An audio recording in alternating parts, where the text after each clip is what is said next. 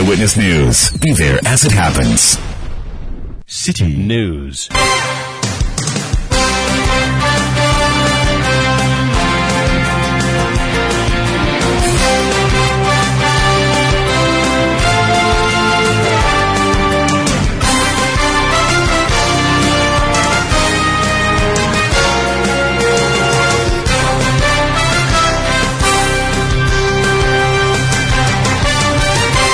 It's 1730 GMT. This is Eyewitness News on 97.3 Citi FM. I am Umaru Sanda Amadu. Tonight I'm here with Nashika Caesar.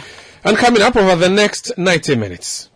I want to assure him and all of you that Akonta Mining is not engaged in any illegal mining anywhere in Ghana as we speak.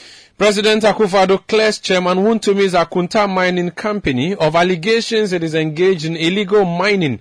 Where does that leave the special prosecutor's investigations into the matter? Also coming up, National Service Scheme suspends its national its Ashanti Regional Director who was caught on tape abusing a nurse at the Manhyia Government Hospital in Kumasi in November last year. But the nurses want more. A union we are not happy with the outcome, but however, we accept the decision which has been taken by NSS, and uh, we believe that he's not going to work directly with us and uh, with us.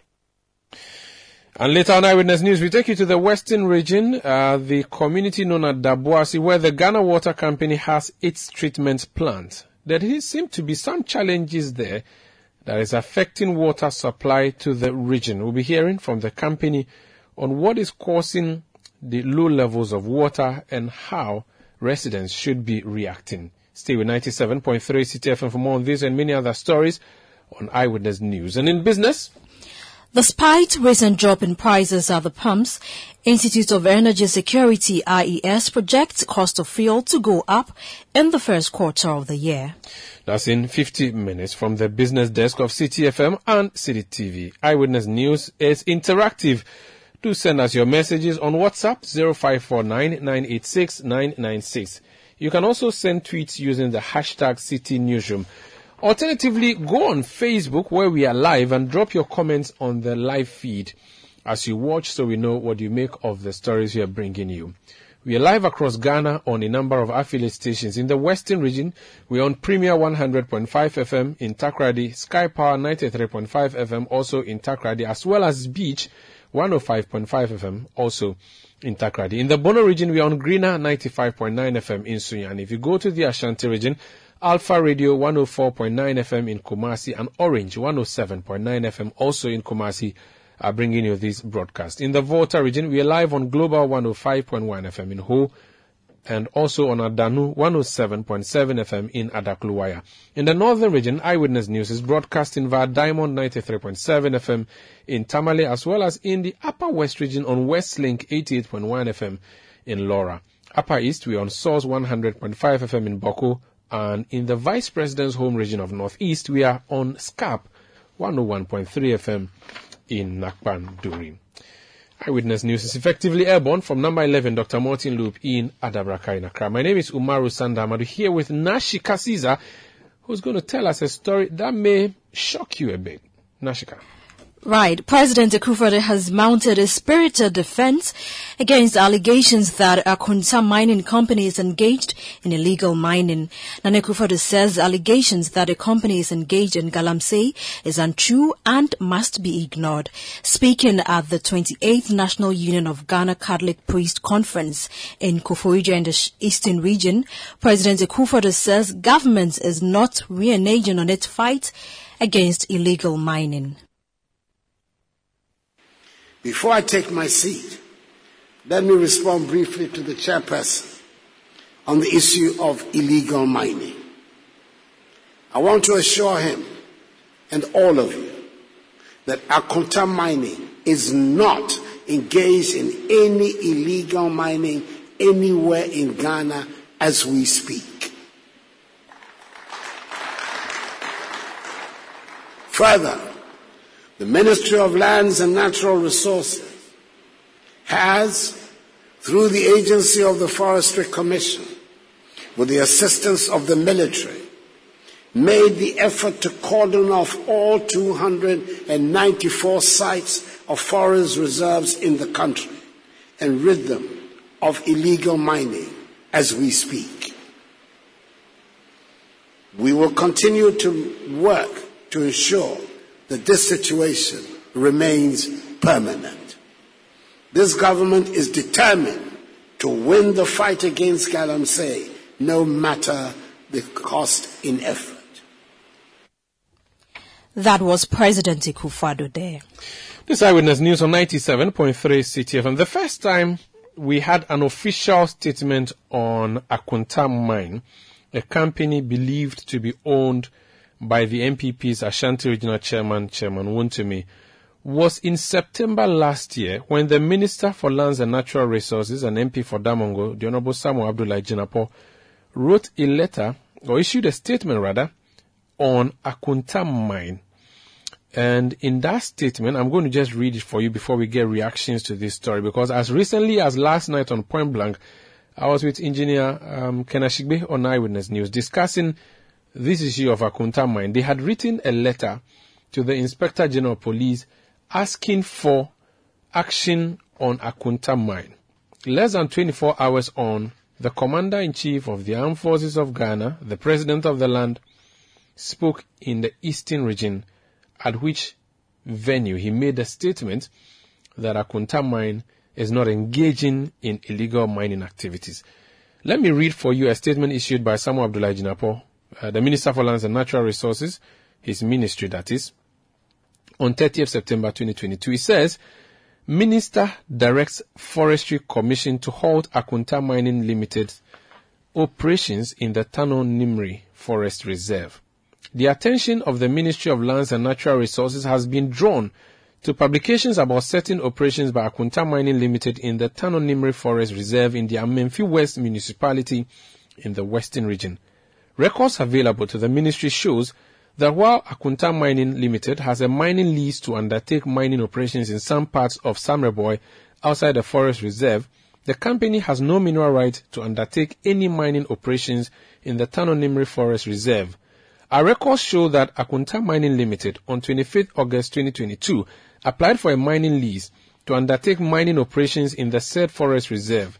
By ministerial directive, all reconnaissance, prospecting, and or exploratory activities in forest reserves in the country are suspended, except in exceptional circumstances. Although this directive does not affect mining in forest reserves, Akonta Mining Limited's application has not been determined. Accordingly, any alleged activity being undertaken by the company in the forest reserve is illegal. The Honorable Minister for Lands and Natural Resources has, therefore, directed the Forestry Commission to forthwith ensure that the company does not carry out any operation in the forest and to take the necessary action against any person found culpable in this matter. The Ministry of Lands and Natural Resources remains committed to the fight against illegal mining with integrity and transparency and assures the general public that it will continue to work with the relevant agencies and all stakeholders to come to grips with this age-old Galamsey menace. So that's a statement issued by the Public Affairs or Public Relations Unit of the Ministry of Lands and Natural Resources on 30th September 2022. Today, 4th January 2023, the President Nana Addo Dankwa Akufo-Addo spoke. I just wanted to hear this again briefly. I want to assure him and all of you that Akonta mining is not engaged in any illegal mining anywhere in Ghana as we speak. Engineer Ken Ashigbe is a convener of the Media Coalition Against Illegal Mining. Ken, you, well, Doc, you're welcome to Eyewitness News. Sandra, you can take Ken. Ken is fine. Thank, Thank you very much. Now, I have just read a statement issued in September by the Minister for Lands. I have just played a voice by the minister's boss, the President. Is it me, or this appears to be the President saying that the company really has no questions to answer? Because Well- I was going to go a step further to even rem- tell my listeners that the special prosecutor has begun investigations into Akonta mine. So please help us, you know, put all the pieces together and make sense of this story. Considering that just last night you were on radio begging the IGP to go and continue with investigations into activities of Akonta mine. Thank you very much, Umaru. And so this was the president. So when he refers to the, the chairman, that this is he referring to me. I was the chairman of the occasion. So when I had to do my uh, give my uh, opening remarks as chairman, in my closing, I said I would not miss the opportunity of having the president there with the bishops, uh, the Catholic bishops also there, because the bishops conference had agreed with us, the media coalition and other partners, to uh, rein in uh, the directors of Akonta mining for the illegal mining. Uh, it was based on, uh, you know, the, the, the statement you succinctly read. And then also some uh, media work that had been done, and then some reportage that had been in the media about the clash, if you remember, between the Akonta mining uh, workers and the people of Tamabwa when they prevented Akonta mining from entering the forest to do uh, uh, you know, this illegal money. And uh, also after the uh, the ministry issued that statement, the Minerals Commission, which is the independent regulatory body responsible for issuing licenses, also collaborated. Uh, the statement made by the, the, the, the, the ministry. And so, and the, the other interesting part is that uh, we know that the special prosecutor is going to investigate these issues. I'm, I'm again listening to the president. So when he says that Akonta mining is not involved in any illegal mining as we speak, the president might be right because maybe Akonta mining has left the Tanom Nimri Forest Reserve. But the question we should be asking the president is that was Akonta mining in the forest reserve sometime last year? And we know crime has no time bar. So that I am, I was not saying, when I asked the president, I was not saying to him that Akonta mining were involved in uh, illegal mining as we speak. Uh, I would also give the president the benefit of the doubt that maybe he being uh, commander-in-chief might have some information. Then he better share that evidence with us because we also have evidence to the contrary that in uh, last year, in 2022, Akonta mining were in the forest, Tanonimwe forest reserve, mining, uh, you know, you know, whether mining or prospecting illegally because they did not have a license. And that has been corroborated, you know, by the minister and the, the, the, the, the Minerals Commission. So definitely there was an illegality uh, in 2022. I am not saying that an illegality as we speak. So when the president is talking about as we speak, I don't know that. And then my, for me, my difficulty is that what does that have, what does that do? You know, to the investigation that the special prosecutor is, you know, embarking upon. You know, and so that that for me is the, uh, the difficulty. And I'm sure from the steering committee, um, the let, the petition we sent to the IGP, and I just noticed yesterday that we had inadvertently put January 3rd, 2022, supposed to be 2023. Uh, we had copied the, the president. We are yet to deliver the, the copy to the president and other people. We are definitely going to deliver that letter to the president. And I'm sure we would also be asking the president if he has any evidence to the contrary say that Akonta mining were not in that forest reserve last year and not as we speak. It would be good that he points it out to us so that all of us together, you know, can fight to ensure that we eradicate the canker that faces us as we speak. So it is a view then that there's a possibility that we are misunderstanding the president's comment and that maybe when he uses the phrase as we speak, he is referencing today, 4th January 2023, and that it means Akonta mining is not, but it is possible that Akonta mining was. Yes. I, I, I think that, you know, because I was sitting there, he said it. Um, now i'm that I've listened to it again, and I remember one of the the priest saying that he, if we listen to the context you're saying, he was saying as we speak. Maybe that might be what it is, but the president, it would be good to play my voice because I, I refer to what had happened that the Catholic Bishops' Conference had also made a representation on the fact that Akonta Mining Limited was involved in an illegal, an illegal operation as said by the minister in, in the uh, September press release and collaborated by the Minerals Commission in the October press release of uh, the Minerals Commission. So what we are referring to is not as we speak, which is the 4th of January 2023. We're referring to activities that took place in 2022. Interesting. So you do not think that this will prejudice the investigation you're asking the IGP to conduct in any way? And also, it will not affect the OSP's work. I, I can't say I do not. I, I hope not. I, I really hope not. And uh, if you ask me, I would have wished that had not been said. But I hope that, you know, the, the IGP will be listening to the president and the president saying as we speak. And the OSP will also be listening to the president say as we speak. They should go back and investigate the activities that happened in 2022 so far as Akonta mining were concerned. They should go back and look at what uh, uh, the police were there to separate the people of Samaboy and the, the workers of uh, Akonta Mining when Akonta Mining wanted to enter into the forest. Were they going to the forest to go and pick snails? Or what, what were they going to harvest some, uh, some herbs? Definitely they're involved in mining. That's what they had gone in there, either prospecting or going to mine itself. That is an illegality because they did not have the license uh, to be able to do that. So it will be important that the OSP continues with this work. We are expecting that the IGP would invite us and let us discuss, you know, that crime that happened. And the IGP will go ahead and make sure that they do an investigation. And our call basically was an arrest of the, the, the, the, officials of Akonta Mining and an investigation. We are not even saying that, you know, uh, you know, they should go ahead and then uh, jail them. What we are saying is that they should, they, we should definitely go through the, the, the process of the law because there was ample evidence based on the, the, the and we believe that the minister would not have issued that statement, you know, out of jest. It would definitely be based on, uh, you know, some investigation, some preliminary investigations that they have done. Bear in mind, the minister is a lawyer as well. And so he would not just have issued that. And also, uh, you know, there's an independent regulator. Regulators are supposed to be independent of policymakers, independent of we uh, consumers and, uh, you know, and citizens. And so the independent uh, uh, regulator, which is the Minerals Commission, also then came out and issued a statement. And then we also have other evidence to show that Akonta mining were actually in that, in, in that forest. And I'm giving you an example of the clash that happened between them and the people of uh, uh, Samaboy. And so definitely our hope is that the OSP and the IGP would go back and look at the 2022 incident that happened, not as we speak. Very well. Let's leave it here for now. Thank you so much for speaking to us. Thank you.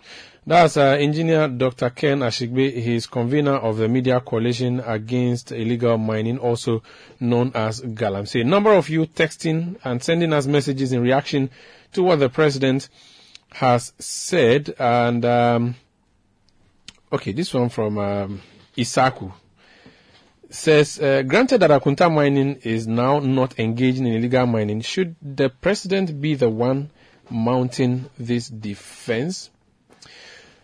Okay, um, number of your messages that are coming through. Let me just go to the message pane and uh, read those ones that are coming through. Heberto in Somanya says President Akufo-Addo is really a huge problem uh, for this country. He's still clearing agents. Wow, the future is pregnant. Jones Aduboyinla says, Good evening, Umaru. This president um, is not ready to fight corruption. Even before the SP starts investigating the Galamsey kingpin, the Asante regional chairman of NPP has been cleared of any wrongdoing. I just pity this fine guy called special prosecutor. PCK Tete says, what's wrong with the president? Um, how has he come to clear Akonta mining? He's undoubtedly the worst president ever. Chai. More messages. Um, okay. I'll take a, more of your messages. Let me go to Facebook where you are also watching us and dropping messages in relation to what your reaction to our big stories are. And um, I'll do that when I come back from this break. This Eyewitness News on 97.3 Citi FM. Eyewitness News. Be there as it happens. Let your voice be heard on Eyewitness News on Facebook at facebook.com forward slash city 97.3, Twitter at twitter.com forward slash city 973, and Instagram at instagram.com forward slash city 973 with the hashtag Eyewitness News. You're welcome back to Eyewitness News on 97.3 Citi FM. We are broadcasting from Adabraka in Accra. We are also around the globe on citinewsroom.com. A number of you sending messages on the president's comment on Akonta mine. And for purposes of clarity, let's hear what the president has been sp- saying when he spoke in the eastern region today. Um, the president was meeting with uh, religious leaders, at which meeting he made a comment on Akonta mine. Uh, that mining company uh, which has um, the NPP regional chairman for Ashanti being a shareholder, we are told, or is it a director? Let's hear what the president said and then get some more of your messages. Before I take my seat, let me respond briefly to the chairperson on the issue of illegal mining. I want to assure him and all of you that Akonta mining is not engaged in any illegal mining anywhere in Ghana as we speak. So that's President Akufo-Addo speaking at the 28th National Union of Ghana Catholic Priests Conference in Koforidua in the Eastern Region. Habib Bantu sends a message on our Facebook stream and says, I thought the name and term clearing agent president was a thing of the past, not knowing Mr. President will clear Akonta mining the chief galamseyers in Ghana. Wontumi himself knows his chief. Um, okay, I can't continue with that. Audu Musa says this man does not care whether corruption flourishes and becomes a social intervention or not in his government. McCarthy Christopher says when Captain Smart said the president, I cannot continue with that either. Efo Kofi Kennedy says the mother serpent of corruption has just exonerated Wontumi, the chief clearing agent. Ninchema Gafaro says and a message from Boku says, Not surprised the president of Ghana is saying this, and how can we fight against illegal mining? May Allah save our motherland, Ghana. Andrea Tubiga says, The Akonta mining case is in court. Now that the president has emphatically cleared them, what will be the outcome of the case? Um, Mr. Clearing Agent has done it again. That's Abogbila Godwin Camille sending a message. Um, Gershin also says, Nana Akufo-Addo, um, Al- Aliu Isa says this is so bad to defend him by all means, Mr. President. That's a message. Ambrose, okay, so those are messages that are coming through on this particular discussion. Eyewitness News is coming to you from our studios in Adabraka, in Accra. Let's move on to another story. You recall that last year uh, there was a viral audio um, involving the Ashanti Regional Director of the National Service Scheme. That audio was of him allegedly um, verbally assaulting a nurse at the Manhyia Government Hospital in Kumasi. The story is that he had arrived in the hospital with his daughter, who is a doctor, and he rained insults and other unprintable words on the nurse. The parts that are printable, we have put them together. We want you to listen in case you didn't hear or to refresh your memory. Respectful. Learn to respectful. Master, I respect what, what, what is what words have I used on it? And you said I'm saying that when For I. what reason? She's a doctor, me too, I'm a nurse. And so what? Daddy, please, I beg you. Oh, yes, are you, are you, are you a equal part? What kind of behavior is that? That's why I asked you, what course did you do in secondary school? I did science. I was a Frustrated. science student. Very frustrated. I was I could have brought my daughter's form to, I mean, uh, uh, November results to you. What kind of behavior is that? Ah, Menchia, how you want Diana? Ask me. Menchia, you want Diana? Who bought dog? Mention them that yẹn nyina patients ni ẹ ṣe wọ ọmọ. It will never be patient for. Right. For never be patient for. Has she run away from the patient? Has she has she run away from the patient? Has she answer me? Has she run away from the patient? Me dating in what reason? What kind of behavior is that?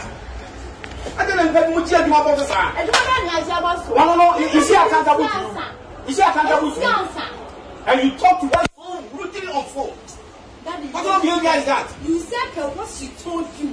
And you, have, you have exhibited, you have exhibited, you have exhibited your behavior. You told me I envy her. Yes. For what reason? Because you are every For head. what reason?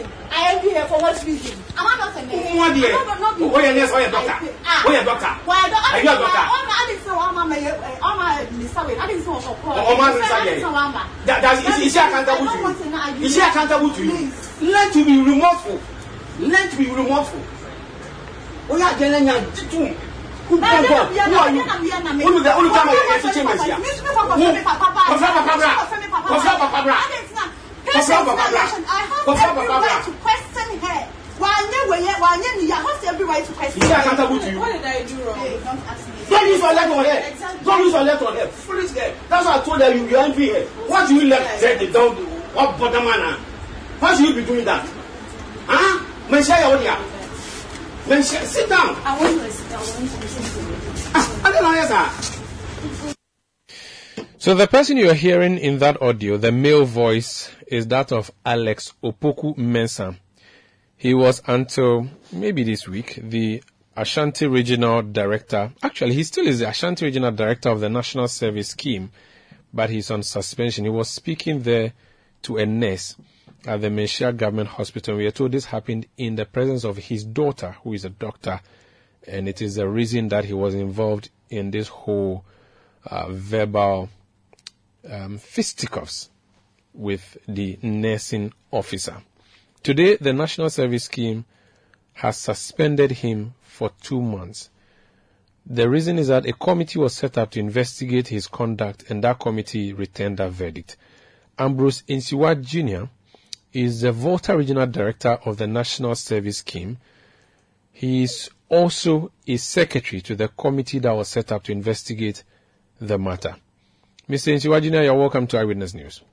Thank you, my brother. So you worked for what, two weeks or is it one month, that committee that was set up? We recall that in November a committee was set up. How, how long did you work for? Uh, two weeks. We were actually given one month. We were supposed to work within one month. So we sat through two weeks continuously to be sure that we completed our work. So during this period, you you spoke to, I believe, Alex Opoku Mensah. Did you get to speak to the nursing officer? Did you speak to everybody involved? Exactly. Everybody who mattered was spoken to. In fact, we spoke to uh, my colleague, the regional director in Accra, and um, one other witness he came along with. Then we moved to Kumasi, where we met the rest of the the parties concerned and the witnesses. We spoke to hospital authorities. We spoke to the nurse concerned. We spoke to um, other people who were mentioned as witnesses. So uh, we spent a full day in Kumasi and came the following day and continued our work. So what were the findings, the ones you can share with us? Well, I don't have the report with me um, at the moment, but I could heard mention that uh, you know there were there were some rumors that the doctor in question, that's uh, Pokmensa's daughter, who is the medical officer, had prescribed some wrong medication. That is not true. There was nothing like that. Um, what actually what happened was that she had prescribed a medication, but unfortunately that could not be gotten from the pharmacy. So according to the information we had, the finding were, the findings were that the nurse had actually called her to come and change the medication because they could not access that from the hospital pharmacy. So that is where the misunderstanding came from, and um, the the give and take came up. Now there is one other issue that we also found out that they said uh, Mr. Pokumensa went to the hospital with his daughter. That is also not true. And the daughter had actually taken the lead to the hospital to see if she could talk to the nurse and then possibly if there was any misconduct she would report to the authorities. It was at the point that when she had a confrontation with the nurse, then she reported the matter to the father before the father came. So there was nothing like Mr. Bookmaker driving to the hospital with his daughter. That that that aspect is also not true. So uh, those were the major things that we found out that were not true. But of course, there were some misunderstandings between the nurse and then Mr. Bookmaker's daughter, who is the medical officer. So then again, we also found out that some of the senior officers were not around, so there was no, nobody to to report the matter to, and that is why the matter got to where it got to. So those those were some of the findings. I see. What was the defense of Mr. Pokumensa? Well, I think it's a matter of um, defending the daughter. Um, if you heard the audio you just played, uh, he had mentioned that uh, for for him, from the point his point of view, the nurse envied the, the daughter, who is a medical officer, and the nurse had been rude to her. So it was based on what the daughter said to the father. So it's a purely a matter of a father defending his daughter. That, that's it. So that that was his position. But did he agree that he acted um, in an unprofessional manner?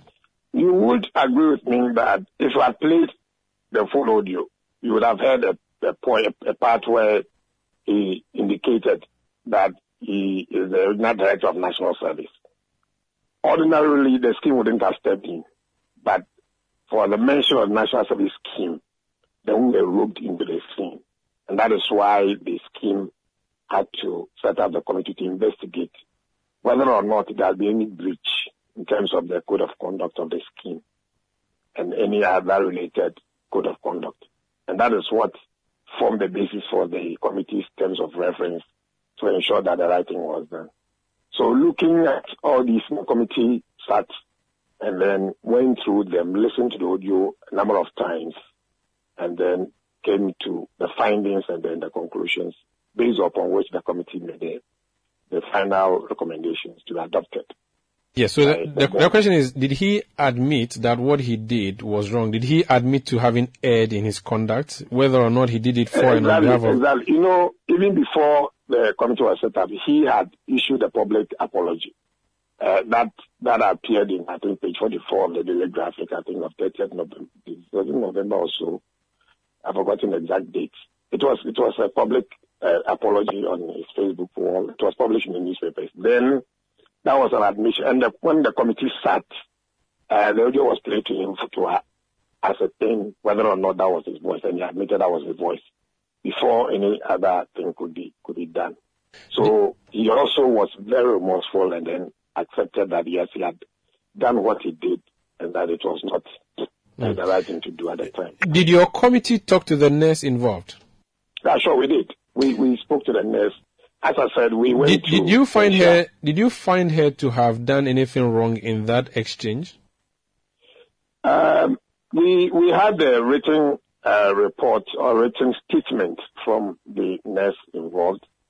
Um, looking at the statement, that's what I'm saying that some of the things that have gone out indicated that she had actually said that the, the doctor had uh, given a wrong prescription based upon which she was also acting. But I'm saying that aspect was not true. So for us, we did not see that much. But there were other issues with regard to the administrative structure of the of the hospital itself, which the committee made very good recommendations in terms of how those structures should be looked at by the Ministry of Health. Those ones are beyond national service and also beyond the committee. Mm. So, so I'm saying that specifically, you did not find any of the conducts of the nurse offensive. So, essentially, the not, nurse. Not, not really. Mm. You, if you listen again to the tape clearly, you realize the nurse did not even insult. Yes. So that's why I just wanted to get that established. No, yeah, sure. That, that's okay. the point. I think that if, so you know, I started by saying that we have listened to the tape over and over again. Okay. And we're going to get some findings based upon which we'll also get into the conclusion and recommendation. Okay. So, so I'm looking at your, your, your conclusion. One, you said you are suspended for two calendar months without pay Two, after the suspension, you are to report to the head office to work under supervision. Three, within seven days upon receipt of this notice, you are also to issue an official apology to the National Service Scheme for bringing the name of the scheme into disrepute. Why are you not asking him to also apologize to the nurse and the nurses and the health officials and even the people who were in the hospital the time he went to rain the verbal abuses on the nurse? Yeah, sure. I, I think the, the last bit that you, you came up with, he has done that one already. I referred you to a publication made the Daily Graphic, uh, where he had already, you know, publicly issued an apology you know, on his Facebook and all that. So that, that had been done. We cannot ask him to do anything uh, repetitive. But for management of the National Service Scheme, uh, because the scheme's name had been brought into disrepute, then it was necessary for the committee to recommend that he should apologize to the scheme. As I said, if he had not mentioned, for instance, that he is the original director of national service, it could have probably been a father-daughter issue on personal personal matter. But the fact that he mentioned national service, and that is why the committee felt that he should apologize to the scheme for having brought the scheme's name into disrepute. Because if you look at the code of conduct. But how about how about the committee saying, call up the lady that you abused and apologize to her directly? Has the committee said he should do that? Has no, he done that? No, the committee did not make such recommendations. Um, our terms of reference were quite clear. The the major one was to delve into the matter. Okay. So I'm asking this because the nurses feel what you did is not satisfactory. They wanted him to be fired. Now you have suspended him for two months and you have also brought him to Accra, the national capital, you know, to put him under your your wings, would that really be described as a punishment in the strict sense of the word? Removing him from the second biggest city to the main city of the country, that looks celebratory for some people who would say you should have punished him in other ways. For people who wanted you to fire him, you have promoted him, haven't you? No, I don't think it's a promotion. Uh, first of all, let's get these things right. Um, within the public service, there are ways to do things. Um, there are some offenses that warrant certain sanctions. Uh, if you may know, the members of the committee are well versed in some of these things. We have two uh, professional lawyers on the committee, one from the Ministry of Education, one from the Ministry of Health. The chairperson from the Public Service Commission is a very experienced lady. We had one person from National Service Scheme, uh, that's the executive director. Then we had one person from the Ghana National Labour Commission. So uh, these are very, very experienced people in the public and civil service. So uh, they look at all matters like I'm mentioning. So it is not just as if because somebody said sack him, then you sack the person. It doesn't work like that. You look at the offense, related to the various sanctions that have been prescribed by by code of conduct or code of ethics and all that. So all these things were, and not only not only the National Service Code of Conduct, they also looked at the code, the annual for public and civil servants by the Public Service Commission. So all these things were taken into consideration. We look at the gravity of the offense.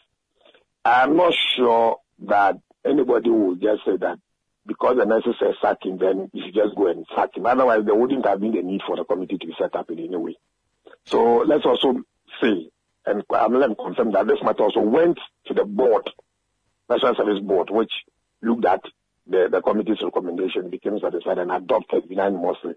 So after looking at all these things, you could not just say that the man should be sacked. But there are sanctions which must be prescribed, and that is what has been done. And I think that um, I, I strongly believe that the nursing profession, the fraternity will be okay with it, they will be satisfied with it. And if they are not satisfied because earlier they had gone on strike, they had They been are waiting. going on strike because we have not done anything yet. And now they've been waiting for this action, and they Yeah, said they are not happy with the outcome, and that should be it. No, no, we would not have to jump the gun yet. You see, when they went on strike, we had not started sitting. Then we issued a statement from the scheme. I remember very well I signed that statement that the committee has been set up to look into the matter. Based on that, the nurses withdrew their strike action, went back to work. And then with the anticipation that the committee will come out with its findings. And when we sat through with with the the nurses, um, the nursing profession, I mean the professional body, their leaders in Kumasi, we came to some conclusions. Because I, I will not be in the position to give exactly what we said at those meetings. I, I, I will not be able to do that. But I can tell you that whatever the committee has arrived at at this time to be satisfactory. So that's why I've taken my time to explain to you Okay. the processes. Then the, the, the, the, people, the caliber of people who, who sat on the committee, somebody from Labour Commission, somebody from the Ministry of Health, somebody from the Ministry of Education. These are not uh, quote unquote small boys and girls. Okay. These are not. They are very experienced people. So I'm sure uh, they, they, they should respect the, the committee's recommendation. Now, there's part of your statement that the, the part of your letter that says he's going to come to Accra and work under supervision. Yes. That means he's been effectively removed as the Ashanti Regional Director, correct? Sure, that is it. That is it. That is the meaning. He's not going to see. Look at our statement and get back, get to the last bit of where we are talking about the need, the assurance we are giving to the public for leadership, youth leadership, and all that. The committee was of the view that the the uh, conduct did not depict someone who could be in that leadership position. You understand? So we should brought under strict supervision at the head office, where he's going to work under somebody directly. At the, at the regional level, you are the boss. I'm sure you understand the structure. Nobody, not necessarily controlling you, but you are the boss. You make decisions on behalf of the state in the region, and you represent the regional, sorry, you represent the executive director in the region. So when you are brought to the head office, the committee was specific that you should be brought to work under supervision. That means somebody would supervise you was going to work under somebody who would then supervise him and would not get the opportunity of going to maybe work at a place where he'll be on his own as a boss and determine, you know, policies and implement them. This time, somebody will have to give you instruction day to day. Maybe even when you go to office every morning, you have to report to someone. But at the regional level, you don't do that. So uh, that is not, I repeat, it's not a promotion in disguise, no. Okay. Thank you for the time tonight. Thank you for speaking to us. You're most welcome, brother. That's Ambrose Ntiwa Jr. He's the Volta Regional Director of the National Service Scheme and also Secretary to the committee that was set up to investigate the Ashanti Regional NSS boss, Alex Opoku Mensah. The decision is that he has been suspended for two months, after which he will be transferred to Accra, where he will be working under supervision. The nurses, though, are not happy. Nashika. The National Scheme Service Scheme has suspended the Ashanti Regional Director of the scheme, Alex Opoku Mensah, for two more months. A committee of inquiry was tasked to probe Mr. Opoku Mensah, who verbally assaulted a nurse at the Manhyia Government Hospital. Indeed. Uh, let's hear now from the Ashanti Regional Vice Chair of the Ghana Registered Nurses Association, Philemon Edu Brimpong. He spoke on the Citi Prime News this afternoon with Wilma Obuobisa Coleman. As a union, we are not happy with the outcome, but however, we accept the decision which has been taken by NSS, and uh, we believe that he's not going to work directly with us, and uh, with us, I'm talking about nurses and midwives. So uh, we are not happy, but we accept the decision from NSS office. Now, were you as an association invited during the investigations? Yes, uh, we were there, and the a lady who was involved also was interviewed by the team who were doing that investigation. So we were involved. Now, um, how are they faring, the victim and the doctor? Uh, I can talk about the nurse. Uh, when the incident happened, uh, we offered her psychological support. So there was a, there was a psychologist who was attending to her. Uh, she has since started work, which will help her to integrate well and also to work effectively. So she's doing well by God's grace. And the family is also doing well because it affected her family as well, but they are all doing well. Finally, and what's the relationship like between doctors and nurses following the incident? Uh, let me say that before the incident and after the incident, relationship between doctors and nurses have always been cordial and professional. So this was just one thing that happened and uh, the relationship will still continue to be professional. And we are, we all belong to the health team and we all play our roles as health professionals and nurses will continue to be advocates for the patient.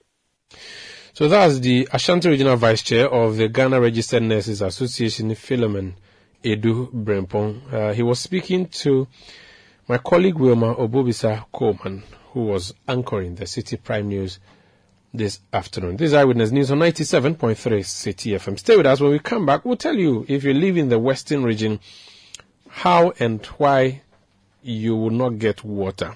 Depends on which one matters. Stay with us. Eyewitness News. Be there as it happens. Let your voice be heard on Eyewitness News on Facebook at facebook.com forward slash city 97.3, Twitter at twitter.com forward slash city 973, and Instagram at instagram.com forward slash city 973 with the hashtag Eyewitness News. You're welcome back. Let's now do some other stories. The Ministry of Foreign Affairs and Regional Integration has cautioned against traveling to China as COVID-19 cases spike in the country. In a travel alert, the ministry said Ghanaians should embark on only essential trips until further notice. The statement also indicated that effective January 6, persons traveling from China to Ghana will have to produce a 48-hour negative PCR test and undergo mandatory antigen testing at a point of entry without any charge. Meanwhile, the Ghana Health Service GHS has announced that it is reviewing COVID-19 preventive measures due to soaring cases in China and other countries. According to the Ghana Health Service, the changes in the global situation, particularly in China, calls for the tightening and reviewing of existing measures to avert further outbreaks. Now, the Director of Business Operations with Dalex Finance, Joe Jackson, wants Kenyan traders to see the Bank of Ghana and Forex rates as a guide. A section of the public has raised concerns over the difference between rates given by the Bank of Ghana for the dollar compared to banks and Forex bureaus. While the Bank of Ghana states of 8.8 cedi 50 dollar 50 cedis per dollar. Traders complain some banks and forex bureaus are selling the dollar for 11 cedis. But speaking to Citi News, Joe Jackson explains the difference in rate is not new. The Bank of Ghana, the commercial banks, the forex bureaus, they always have different rates because uh, their rates are, each bank has to say that based on how much dollar I have and how much mm. demand I have. Okay. This is how much I'm prepared to sell it or buy it for. Now, the bank, remember when the Bank of Ghana quotes a rate, it is quoting a rate for the previous day, not today. Okay. The Bank of Ghana is not sitting at uh, uh, any of our banks to tell you what the spot rate at the day is. Joe Jackson is the Director of Business Operations with Dalex Finance. This Eyewitness News on 97.3 Citi FM. There seems to be a problem with water provision by the Ghana Water Company Limited in the western region. Um, we are told that the Daboase plant is stressed. Engineer Mark Doe is the chief manager of the Ghana Water Company Limited in the western region. He joins us on the line. Engineer, you're welcome to Eyewitness News. Yeah, thank you, Umar Sandai. What seems to be the problem with your Daboase plant again? Uh, good evening to you and your listeners. Uh, what is happening now is we are not having enough inflow of the water, that is the River Pra, into the sump where the abstraction takes place. Where is the water gone to? Well, the water is not gone anywhere, but what we are experiencing is a lot of silt as a result of, I'm not saying, um, we are not seeing the Galamsey yet, but activities of Galamsey have, have produced a lot of silt and have deposited around the intake of the plant. So it has made it such a way that the flow of water, the river course flow in the other direction, and we are not having enough water into the sump where we have to abstract water for treatment. So again, it's a Galamsey issue. Yeah, to to, the, to a large extent, yes, because the water is still turbid. Uh, there is color in it. There is a lot of silt accumulated around the, the intake point so yes, that is the activities of Galamsey. How many people do you service and what's happening to them? Well, that plant together with what we have at Inchaban serve the, uh, the whole of Sekondi and Takoradi. Daboase, uh, the plant is about 27,000 cubic meters a day plant. But currently we are doing uh, as we speak now, the dry season has set in and we are doing just about half of that. And is it the uh, dry season that's to blame or the, the, the, the silt? Yeah, both. Uh, the water level, the river level has gone down. That has made the silt exposed. So we are not having enough water into the inflows of into the sump. The sump where water is abstracted because of the silt accumulated around the place, there is a lot, uh, there is water flowing in the river, but it is not enough to flow into the sump as expected. So the dry season is also contributing uh, to the low level of the river pra, and then the activities of the Galamsey upstream. You know, Galam, uh, the Pra River comes from eastern region all the way to western region. And the, Daboase plant is the last water treatment plant on the Pra River. So we are facing the brunt of all activities in the Pra. Remember, the Brim River also joined the Pra at some point, and Brim is also full of Galamsey activities. So Brim, together with Pra, they all come downstream. Uh, Daboase is located downstream of the Pra River before it flows into the sea. What projections? Okay, so what projections are you going to make and then announce to the consumers you are going to you've been servicing? Yeah, for now, uh, w- what we- have, we, we are trying to, I mean, uh, desert the area, and then the the the other one we have to do that is a large scale one to do the dredging. Uh, we are speaking to our head office, and then we will get that done as soon as possible, and see if we can get enough water into the sump. We need uh, more water into the sump so that we can treat water for the people of Sekondi Takoradi. For the consumers, what should they be doing now? So for now, it has not gotten to a critical stage yet. We have uh, two pumps, two duty pumps and two standby pumps. The two duty pumps are working all right, but it's just that the volume of water that we need to be extracted is not enough. Very well. That is problem. So for now, uh, we already have a water management program in the area. It's not everybody that gets water at the same time. So we are managing with that. So if we have not gotten to the critical point yet. All right, thank you. We pray you don't get to the critical point. Thank you for speaking to us. Thank you very much. That's Engineer Mark Doe. He's Chief Manager of the Ghana Water Company Limited in the Western region. This is Eyewitness News on 97.3 Citi FM. When we come back, business news. And then on Point Blank, my guest is the National Union of Ghana Students. Um, the issue about school fees in universities, that's one. And we also talk about the University of Ghana's decision to move some students out of the Commonwealth Hall and the Sabah Hall and the reaction of the students. Please stay. Let your voice be heard on Eyewitness News on Facebook at facebook.com forward slash city 97.3, Twitter at twitter.com forward slash city 973, and Instagram at instagram.com forward slash city 973 with the hashtag Eyewitness News. Get the details. Every significant financial transaction, every market movement, and all the policies that affect your business. Citi Business News. Be informed. It's time now for Citi Business News on Eyewitness News powered by citibusinessnews.com. My name is Nashika Caesar. Let's settle for the details. The Institute of Energy Security, IES, says there are no uncertainties that the drop in fuel prices will be maintained. Fuel prices shot up astronomically in the third quarter of 2022, but that there have been marginal declines in the last part of December. The leading oil marketing company in Ghana, GOIL, has slashed the price of diesel by 1 cedi 50 pesos to sell now at 14 cedis per litre. Petrol, on the other hand, is going for 12 cedi 40 pesos per litre, representing a reduction of 1%.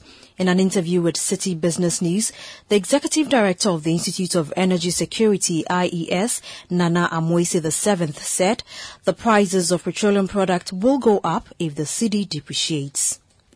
Well, the current price drop we are seeing at the pumps is uh, on the back of the drop in international prices we saw over the last two weeks, and also the massive appreciation of the local currency against the US dollar uh, from the mid of December to end December. As to whether the price drops are going to be sustained going into the first quarter or end of the first quarter, uh, one cannot easily tell because many variables goes into that in detecting the direction of fuel price on the local market. International prices will have huge impact on us. As to whether international prices will bode well for consumers is another thing. We are waiting to see how the EU embargo against Russia will impact on oil supply and fuel supply. We are waiting to see what OPEC production levels will be. That was the executive director of the Institute of Energy Security, Nana Amoasi, the seventh. Now, the director of business operations at Dalex Finance, Joe Jackson, says the constant extension of government debt exchange program deadline will help create space for more stakeholder engagements. The government has so far postponed the deadline twice, with the latest being the 16th of January 2023. The postponement follow agitations from various groups over the policy Speaking to Citi Business News, Mr. Jackson expressed concern that the government might be running out of time with finalizing the debt exchange program, which will come with dire consequences. You have an, a figure that you have to attain to get to debt sustainability. Mm. So as soon as you you took somebody out, somebody else has to come in. That's why we brought. That's why there's now an attempt to bring in individuals. Now, individuals opens a new can uh, a new can of worms, and you do have to consult. One of the things they, they, they, they, they hadn't engaged that much. It was all presented like take it or leave it. In as much as we all say that we cannot afford not to have some sort of debt exchange program. And let me be clear here, if we don't have the program, the the alternative is there, is default. Yet at the same time, you owe me money you say you won't pay. You must have sit down with me and, as they say, Jojo or talk about it before all that is happening is that the Jojo is taking a little bit more time than they expected. And they realize that because they don't have the force of law behind them, they have to persuade people to sign up. That was the Director of Business Operations with Dalex Finance, Joe Jackson. Moving on, economist Professor Lord Mensah is predicting a marginal depreciation of the local currency against the US dollars in the first quarter of the year. He attributes this possibility to the structural drive of the, of the demand for forex on trading markets. The Ghanaian cedi recorded a marginal appreciation in the last few days of December 2022 after experiencing a sharp depreciation in the previous month. Here is economist Professor Lord Mensah speaking on the projected trajectory of the cedi. If you look at our exchange rate dynamics, uh, what we had September, October, which you may do, we have some speculative drive component in that escalation of the cedi against the dollar. But then there's also a seasonal aspect that we cannot ignore, which is normally after Christmas that, you know, um, inventories have been sold out by importers. They are, you know, currencies or whatever they traded in is in cedis now, and they may want to convert it to dollars to go and import from whatever uh, they, they've been importing from. And so looking at this, we're looking at the first quarter, that is a January to somewhere in uh, March, April, there will be this kind of pressure on the demand for the dollar. And as a result of that, we're going to see a bit of depreciation. But then that kind of reduction or appreciation that we witnessed just at the wrap, wrap up of the uh, Christmas, uh, getting to the end of the year, was a correction of the speculative drive. And now that the speculative drive has, you know, toned down and we have the structural drive, the seasonal effect will kick in. And that's why I said that the seasonal effect will, will make the dollar appreciate against the cedi, but it won't be like what we had earlier. That was economist Professor Lord Mensah. And that's all for Citi Business News on Eyewitness News, which was powered by your most comprehensive business website, citibusinessnews.com. My name is Nashika Caesar. Up next is Point Blank. Let your voice be heard on Eyewitness News on Facebook at facebook.com forward slash city 97.3, Twitter at twitter.com forward slash city 973, and Instagram at instagram.com forward slash city 973 with the hashtag Eyewitness News.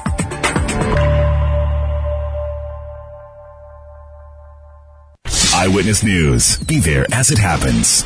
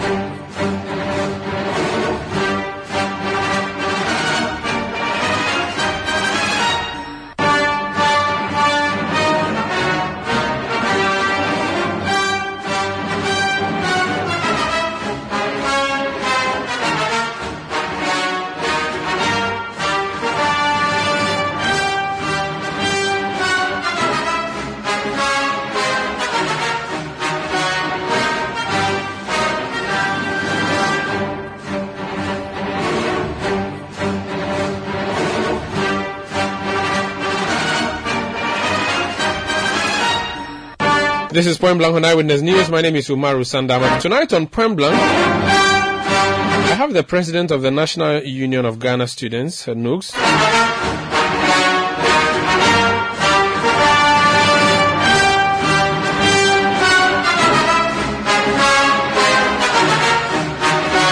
But before I speak with them, let me go to the phone lines and speak to the Minister for Lands and Natural Resources and MP for Damongo, Honorable uh, Samuel Abdulai Jinapor. You're welcome to Point Blank on Eyewitness News. Sir.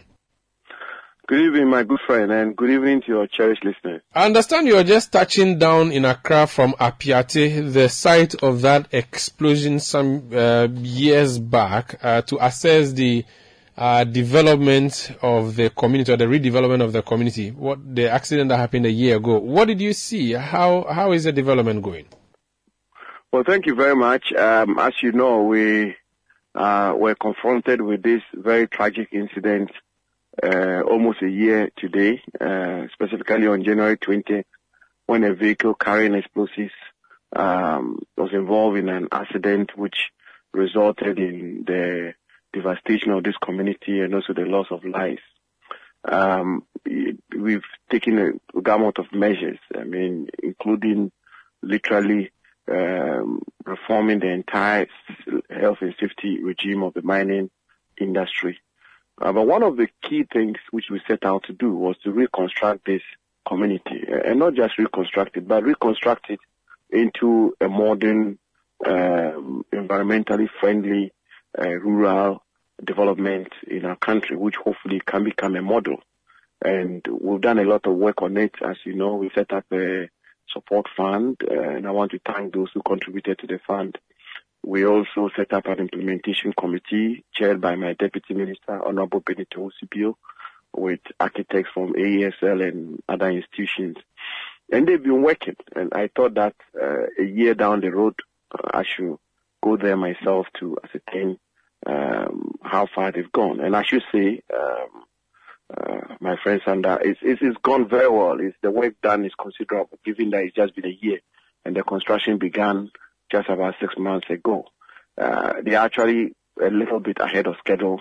Um, about 124 housing units are under construction, ranging from one two-bedroom units to seven-bedroom unit. Um, the road network is being done by Urban Roads. Uh, the school block is being built from kindergarten to, to kindergarten to junior high school. A market is being built, and, and it's pretty impressive. And I, I, I feel very good today. And um, I, I, we're going to work hard and make sure that uh, we meet our target of completing this community um, by end of this year, so we can move uh, residents of the community, the displaced people, to their original habitat, and, and in an environment which which is far far modern, modern and uh, upgraded than than it used to be. So yes, uh, it's been a lot of work done.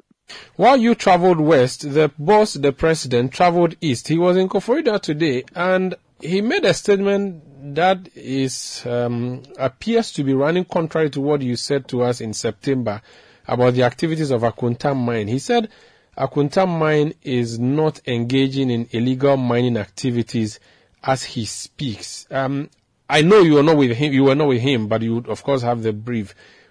Is the president saying that what you said at the time was wrong, or there's fresh information that he's sharing with us?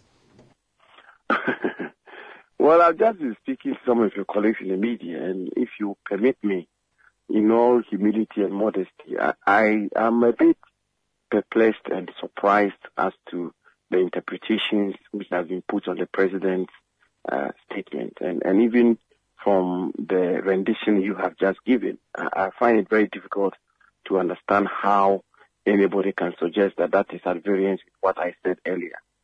First of all, it is not at variance with what I said earlier. Secondly, the president was not commenting on my statement. Thirdly, the president was not commenting on what happened. Not at all. The president went to Koforidua to speak to the Ghana Diocesan Priest Association.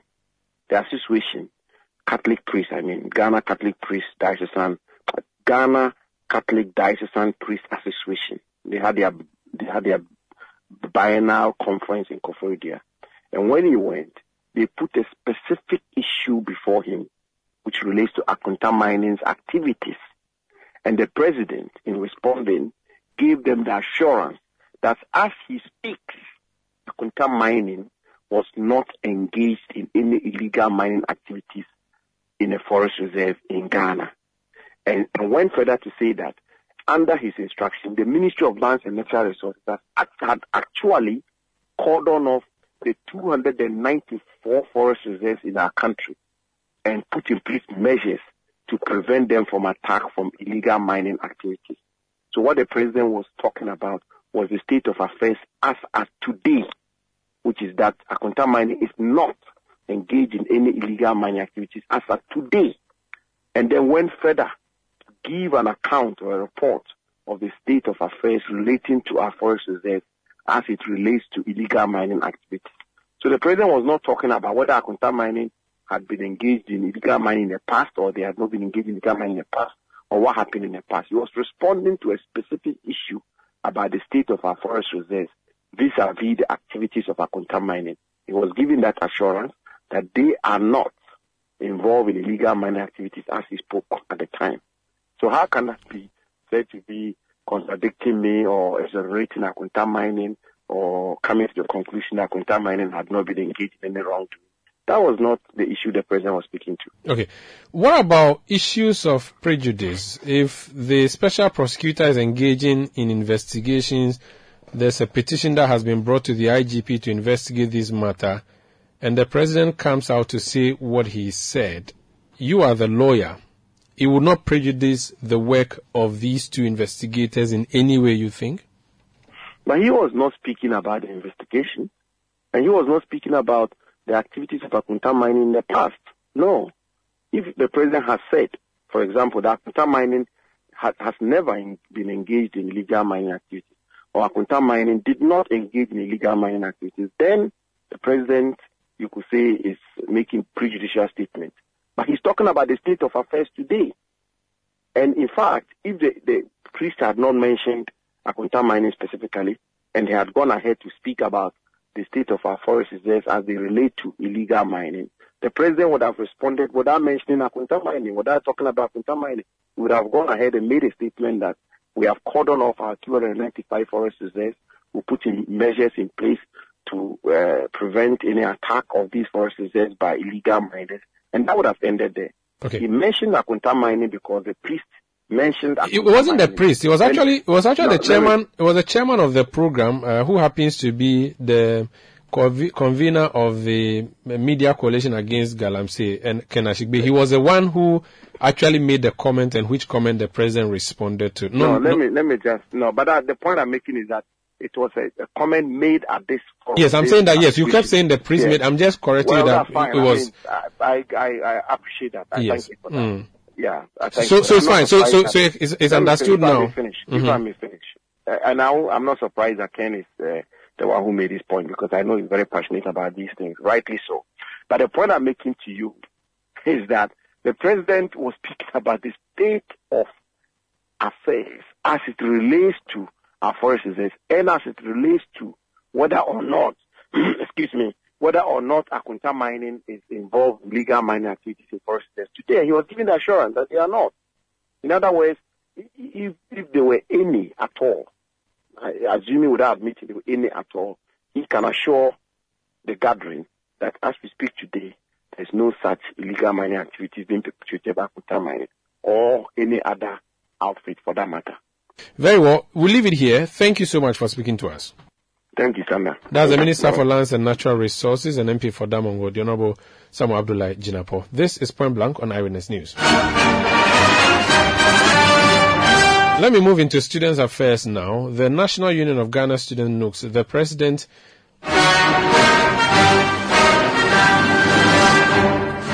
is Dennis Appiah Labi Ampofo. Dennis, you're welcome to Point Blank. Thank you very much, Umaru. You also came in with your executive, the International Relations Secretary of NUGS, Opon Chicheku. You're welcome. Thank you very much. Let me start with President, NUGS President. Um, this issue of school fees at the university level, what's the problem? Thank you very much, Umaru. Um, first of all, I want to say a very big thank you to yourself and to Bernard uh, for the quick and prompt um, effort to assist us in this regard. And the whole conversation about school fees increment for this year started when we visited the president on the 3rd of November last year, uh, when we had anticipated that there is a likelihood that fees would uh, likely skyrocket. So we had gone to the president to plead with him to intervene and ensure that fees are not increased this year as a matter of urgency, considering the economic uh, situation in the country. Um, fast forward, we went to meet the Parliamentary Select Committee on Education. We met the ministry, we met all key stakeholders, hoping to press home what we believe was a very important intervention for students. Uh, on the 16th of November, we received information through GTEC that Parliament, after weighing the proposition from the universities and weighing our appeal, had settled on 15%. Initially, it wasn't something we were very happy about, but then, um, as a matter of negotiation and compromise, we decided that, well, school fees had not been increased over two years, so, and this is below the inflation rate. Let's manage and work with it. Um, but then the problem came when we realized that when after an audit by our office, we realized that a lot of or some of our public universities had breached their 15% set by Act 1080, the Fees and Charges Act by Parliament. that was quite worrying, considering the fact that we felt we had compromised. So the best that the universities could do for the students of this country is to understandably also be sensitive and just respect the law. But unfortunately for us, um, some uh, with justifications, some without justifications, came out to um, put out fees which were contrary to the 15%. That was when we decided that this is not something that we will allow fly. Um, no, no, not this year. This 15% you talk about, when was it approved? Because we are told Parliament has not approved any new fees and charges or passed any fees and charges act since 2019. So, um, 2019 was the last one. From then to date, this is the, the this is the only time it has been approved. Where did this 15% come from? Because Parliament approved 5%, didn't it? It was in 2019. Parliament approved 5%. So where did you come to So this one came this year from GTEC. That's the Ghana Tertiary Education Commission on elected date 16th December. So GTEC's letter is what you are working yes. with. So GTEC said universities could now increase to 15%. Up to 15%. And we spoke to Parliamentary Select Committee, the chairman of the Parliamentary Select Committee, who confirmed it. Uh, Dr. Clement Apaak too also confirmed it mm. via some other platforms. So we had, um, we had got it to the point where we were on a compromise position to say, okay, we work with the 15. But it is unfortunately sad to see that the universities decide to breach Mm. So quickly back to GTEC, that's the Ghana Tertiary Education Commission, on a meeting on the 20th December.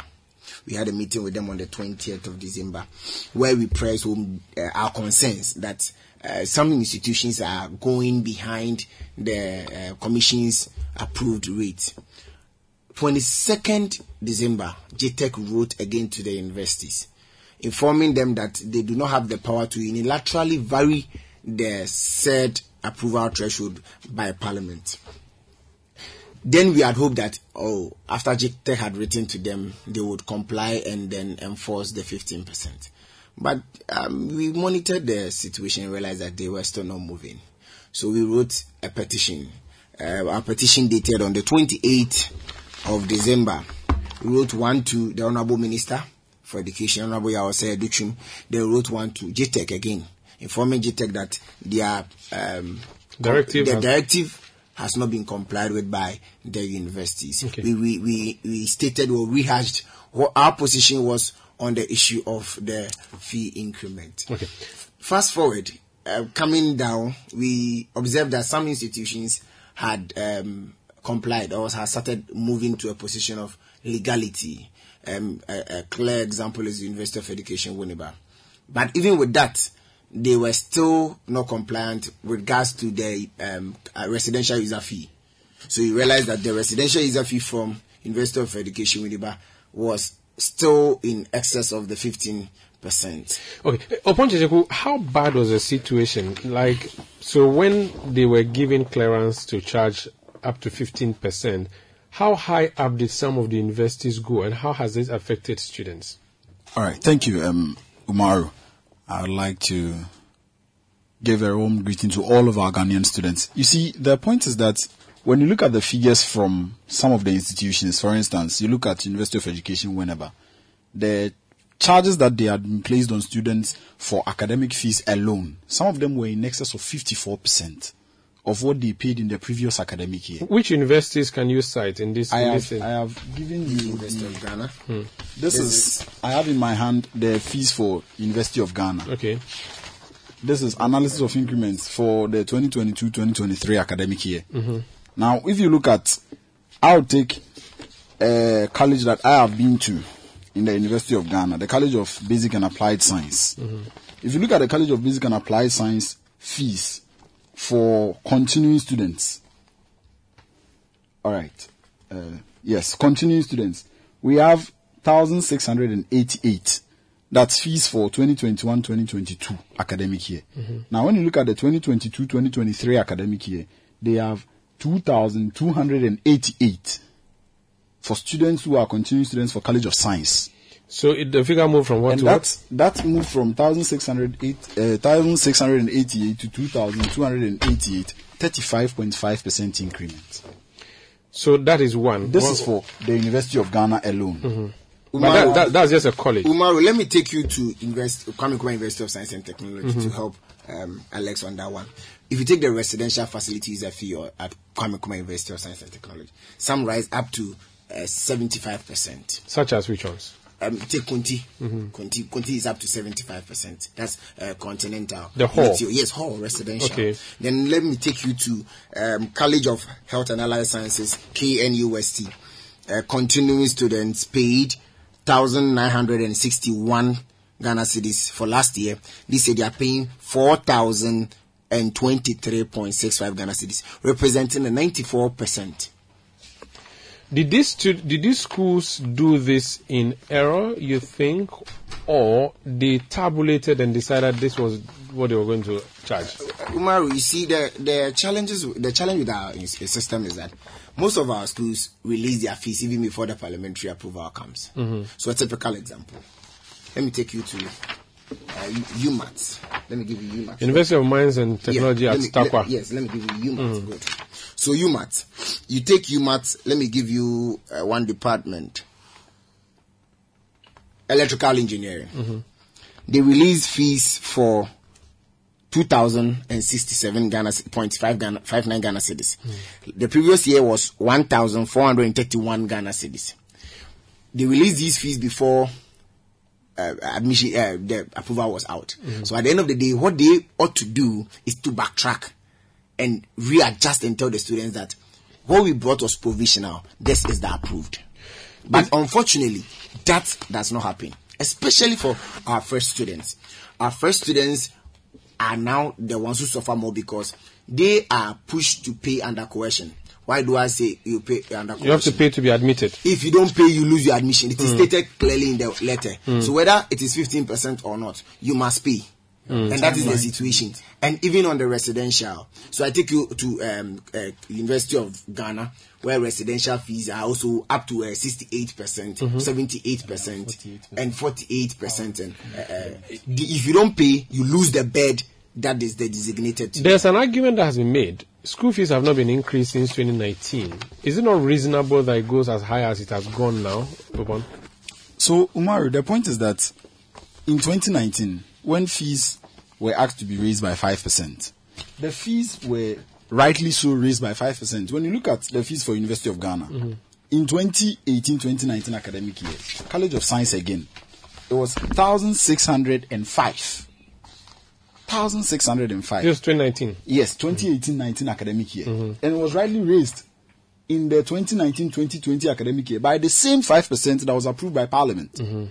And so it would beat my imagination to think that once Parliament approved fee charge, um, fee, fee increments for an academic year, it was raised, and now Parliament approves another rate for a different academic year. When we are saying that we have come two academic years without an increase, and so we are not going to go by the approved rates by Parliament and rather set our own. But the problem is that Parliament hasn't done a new act. We are still working with the 2019 one, No, isn't Umaru, it? there is a new fees and charges act 2022. Passed- it is called Act 1080. Passed when? by Parliament. When? This year, last Before they went on yes, break. Yes, yes.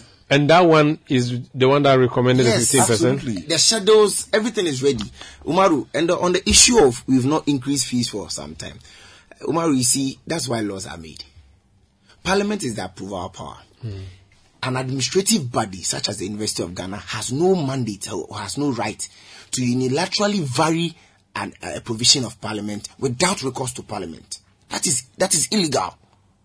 That is wrong. So what we have been consistently saying, and I look at the University of Ghana statement on the second of June. Yes, they said that the GTEC has misled you, and that's why you are all up in arms. But what they have done So, is the right thing. Uh, the, the good thing is that as soon as they did that, I'm sure they probably thought we were not going to research or we are going to allow it fly. But we did a good job. From the last two nights, we decided that we will pick every single fee University of Ghana has charged since 2018, 2019. And we've done that. And today we put to you why they are misleading the public and they are lying. What have you found? Oh, this is what we found. We found out that in 2018, so I give you a typical situation of humanities. Let me take just humanities. Let me share with you the documents I have. So the College of Humanities. College of Humanities. Mm-hmm. In 2018 2019, continuing students for College of Humanities paid 1046,046 Ghana cedis. Mm-hmm. In 2019 2020, it is adjusted to 1098. That is 1098. The, the percentage figure represented here is 4.97. That is almost a 5%. So less than five percent. So, that was in order. That was Good. Mhm. Good. You look at the statement released by University of Ghana. They say, according to them, they did not increase the fees for 2019-2020. But they have. But they have. Umaru, this is from their website. The doc- document you have is from their website. The University of Ghana lied. Nobody has misled that. Peddled falsehood. Don't use, don't use lie. Okay, Don't- let me use don't say an whichever old- way an, is- an elderly person has lied. Uh, So Whichever use- way, use it's just a difference in grammar. Don't worry, eh, but it's But the same thing, Ghanaians understand. No, it's a pseudonym. It's nice. so use it. Uh-huh. So that is what happened. Mm-hmm. And then we come to 2020, 2021. The fees that was communicated by University of Ghana was 1,235. That was the fees that was communicated. Then they went to Parliament for an approval. Parliament said no, no approval. Mm-hmm. Go and use the same rate. No rate, same fee. From 2019. Good. So they charge students 1098 again.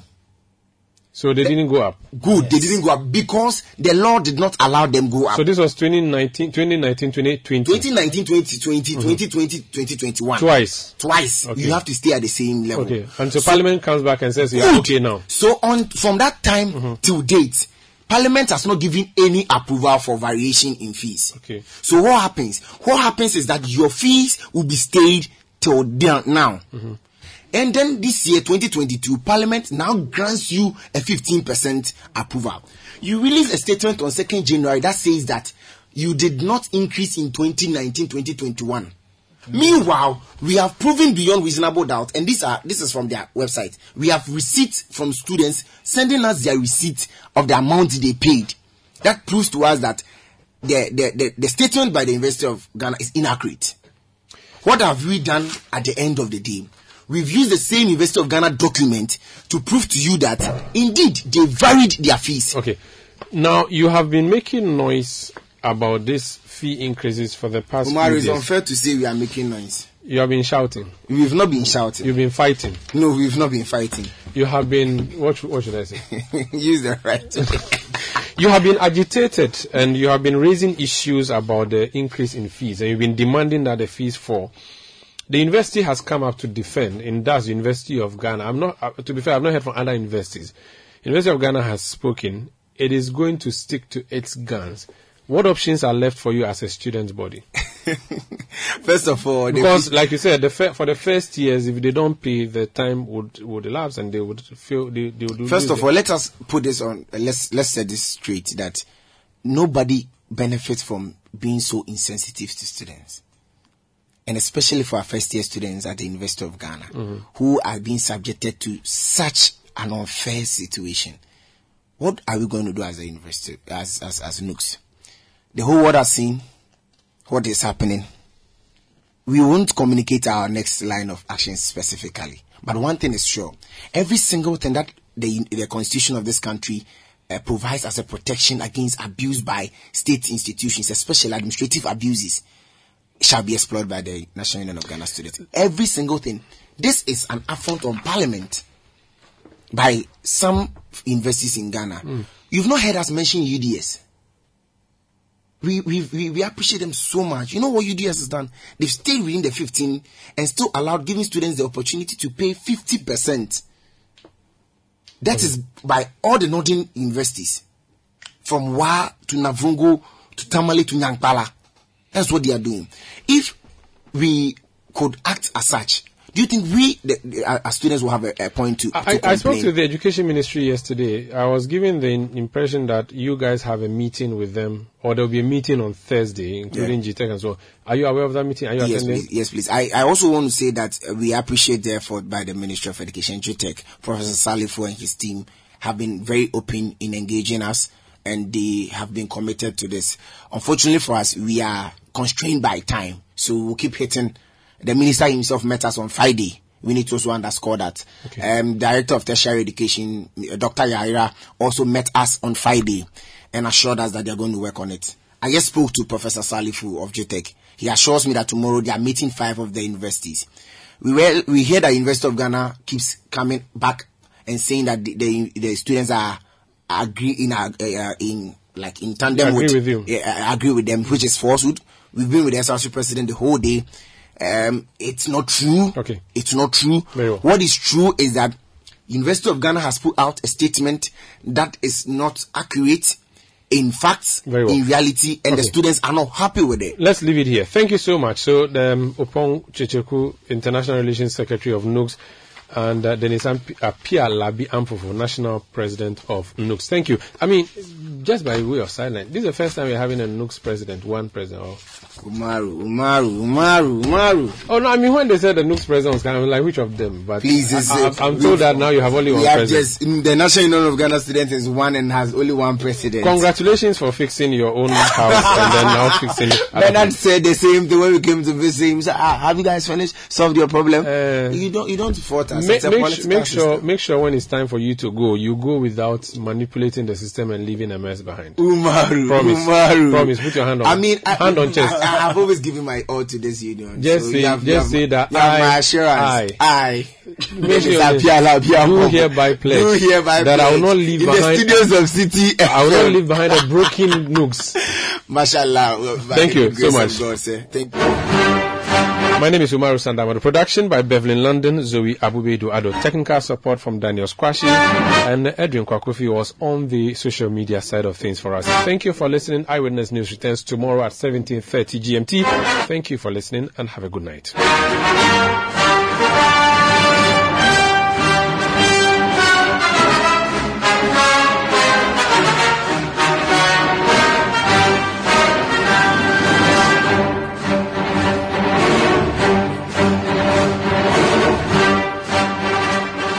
News. We speak first. Reach our hotline on 0302-224959 and get interactive on Facebook, Citi 97.3 FM and on Twitter at Citi 973.